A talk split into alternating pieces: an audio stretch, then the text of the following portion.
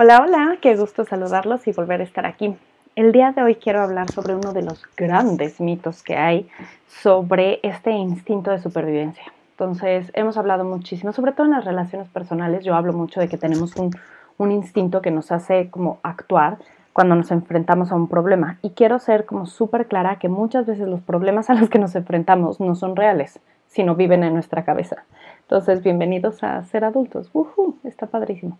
Em, pero entonces hay veces que tenemos este problema, situación, lo que sea, y reaccionamos instintivamente. ¿Qué significa instintivamente? O sea, que no lo procesamos, que simplemente reaccionamos de primera, de una forma.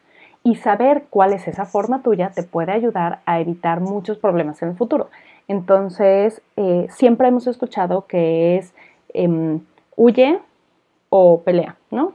flight or fight. Y entonces que tienes esas dos maneras de reaccionar. Si llega tu querida pareja y te dice que no limpiaste el cuarto, y entonces tú tienes dos maneras de reaccionar. O te pones a luego, luego atacar, o simplemente como que te quedas callado y te vas, ¿no? Entonces puede ser que luego, luego empieces con, no, pero tú no hiciste la cocina y no lavaste los platos y bla, bla, o puede ser que simplemente agarres y digas, ah, y te vas. Entonces, em, la forma en que reaccionamos instintivamente nos ayuda mucho a mejorar nuestras relaciones personales. Pero yo les vengo a decir que esto es un error. Chicos, hemos vivido en un error, que solo hay dos maneras de reaccionar. ahora que he estado estudiando tanto y certificándome en esta parte de ser neurocoach, tengo la certificación de Brain Coach, he estado estudiando más del cerebro que saben que oh, me fascina, lo amo. Pero el cerebro tiene tres maneras de reaccionar ante situaciones de riesgo. Y sí, una es pelea, otra es huida, pero hay una tercera que ton, ton, ton, casi no la conocemos y es freeze. O sea, o sea, se, te quedas congelado. Entonces tenemos el flight, fight or freeze, que significa que en el momento en que haya alguna situación difícil simplemente te paralizas. Les voy a poner un ejemplo para que veamos cómo hay tres personas, o sea, tres personas pueden reaccionar distinto. Entonces van cruzando la calle, persona, y un coche casi los atropella. Entonces, si es flight, simplemente es como, ¡ah! Y entonces te quitas y corres, ¿no? O sea, como que huyes de la situación de peligro. Si es fight, peleas, entonces e, es la típica persona que se le acerca y entonces le pega en el, en el cofre y es, ah, tú, ¿qué te pasa? Pero está la última que simplemente te paralizas y la persona se queda paralizada, congelada en ese momento, así, que no sabe qué hacer, que todo el mundo entonces grita, quítate del camino, y la otra persona así. Y eso es muy importante, sobre todo para nuestras vidas, porque habemos muchos que en algunas situaciones somos así, somos que nos congelamos ante el problema. Les voy a decir una de las formas favoritas que yo tengo de congelarme hacia el problema. Lo tengo hasta en un sticker que es de los que más uso, que es Dios pongo en tus manos este problema, yo mientras voy a ver Netflix, que es la evasión. Evasión, ¿no puedo lidiar con esto? No, no me voy, no huyo, no, no realmente me remuevo de esa situación. Simplemente me quedo ahí congelada y es como, oh, no quiero lidiar con esto, no quiero lidiar con esto. Entonces solo así como, mm, voy a hablar de estas otras cosas. Entonces les quería yo introducir esto, porque cuando hablamos de relaciones personales, sale mucho esto.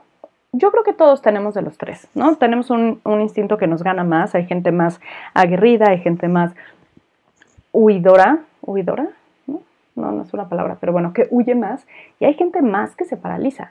Pero pregúntense, o sea, ustedes en esa situación, ¿qué harían? ¿Y por qué viene esta parte del el freeze o paralizarnos? Porque vean ahora sí que nuestros inicios primitivos, cuando venía un mamut corriendo hacia ti, había tres maneras de reaccionar. Entonces, una es salir corriendo, le puedes ganar o no al mamut, te vaya a alcanzar o no el mamut, pero tú corres. La otra es decir, no, pues ya viene contra mí, le voy a dar un buen golpe bien centrado y pues al menos a ver si. Y la otra es quedarte paralizado.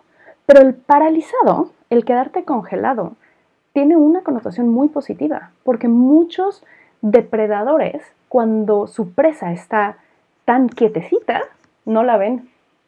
Entonces no es algo que, ay, es que, claro, este, la evolución nos hizo cobardes. No, no es que sea cobarde. El quedarte freeze no es cobardía, simplemente es me voy a quedar tan quieto que no me vean. Hay mucha gente que sobrevive a asaltos o este tipo de problemas simplemente por desaparecer, porque cuando tú estás sumamente quieto, cuando controlas tu respiración y bla, bla, bla desapareces para, para tu depredador. Entonces, no es algo negativo el quedarte congelado, no es que sea cobarde. Para empezar, odio la palabra cobarde, pero no sé por qué lo... O sea, pero el huir, el congelarte así, no es que signifique ser cobarde y que, ah, súper bien y valiente el pelear, no. Pero quiero decirles que, que ni siquiera es eso el quedarte congelado. El quedarte congelado es intentar desaparecer ante los ojos de tu agresor. Y esto es muy valioso. Pero es una manera que si tú lo traes al día de hoy, donde no hay mamuts, donde no hay coches así, ¿no? que tú lo traes a una discusión con tu pareja, con tus hijos, con tu mamá, porque discutimos muchísimo con nuestros papás, con tu jefe, o sea, tu jefe viene y te empieza a echar bronca de que hiciste mal la tabla del Excel que te había pedido y que te había dicho y, inserte aquí cientos de palabras propias del Excel, cierro paréntesis, y entonces tú estás dentro de, ¿qué haces? O sea, estás en una situación de riesgo, sientes que te puede correr, te ¿qué, ¿qué haces? te empiezas a defender, simplemente te vas, renuncias porque no, o, simplemente te quedas quieto sin saber qué reaccionar. Entonces, cuando nosotros nos conocemos un poco más y sabemos de estas tres formas instintivas que tenemos de reaccionar, nos puede ayudar a la hora de ponerlo en práctica.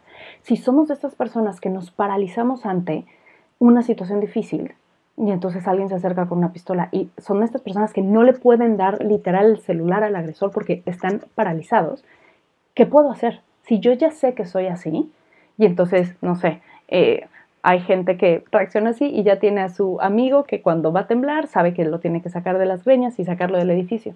Haz lo mismo con las relaciones, haz lo mismo cuando discutes con una persona, cuando tienes un encuentro difícil con alguien más. Si ya sabes que suele ser así, entonces tienes que tener coping mechanisms para poder salir de esa situación. Entonces, si tú sabes que eres súper agresivo cuando alguien está hablando contigo, tú ya sabes que la mejor manera de frenar la agresividad, aparte de calmarte es asumir un poco de responsabilidad. En lugar de aventar la, o sea, aventar la agresión, asume un poco de responsabilidad. Es una manera de contrarrestar eso. Si tú sabes que lo tuyo es evasión, entonces lo que necesitas es estar presente y también tomar un poco de responsabilidad. O sea, decir, en esto sí lo hice mal, esto no, pero tienes que poner atención, tienes que estar ahora sí que presente en el momento. Y si lo que haces simplemente es como bloquearte, entonces también tienes que agarrar y decir, ok, ¿cómo puedo salir de este trance? ¿Cuál, ¿Cuál es ese recurso que yo tengo que me puede ayudar como a despertar? Puede ser que te agarres las manos fuertemente, puede ser que hagas tres respiraciones, pero entre más te conozcas y cómo reaccionas instintivamente, mejor vas a poder traer ese nuevo conocimiento y esas herramientas a tu vida diaria.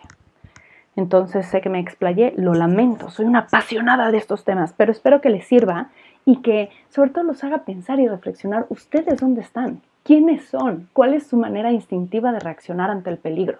Y prepárense para eso, si ya saben que son de cierta forma, cómo pueden hacerlo mejor, cómo pueden prepararse mejor, cómo pueden tener herramientas cerca de ustedes para reaccionar de una mejor forma.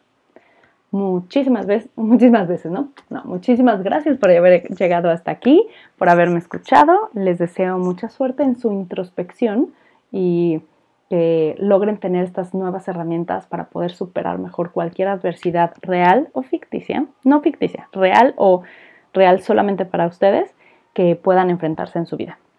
Yo los les mando un abrazo, les deseo mucha suerte, que tengan un excelente día y nos estamos escuchando muy muy pronto.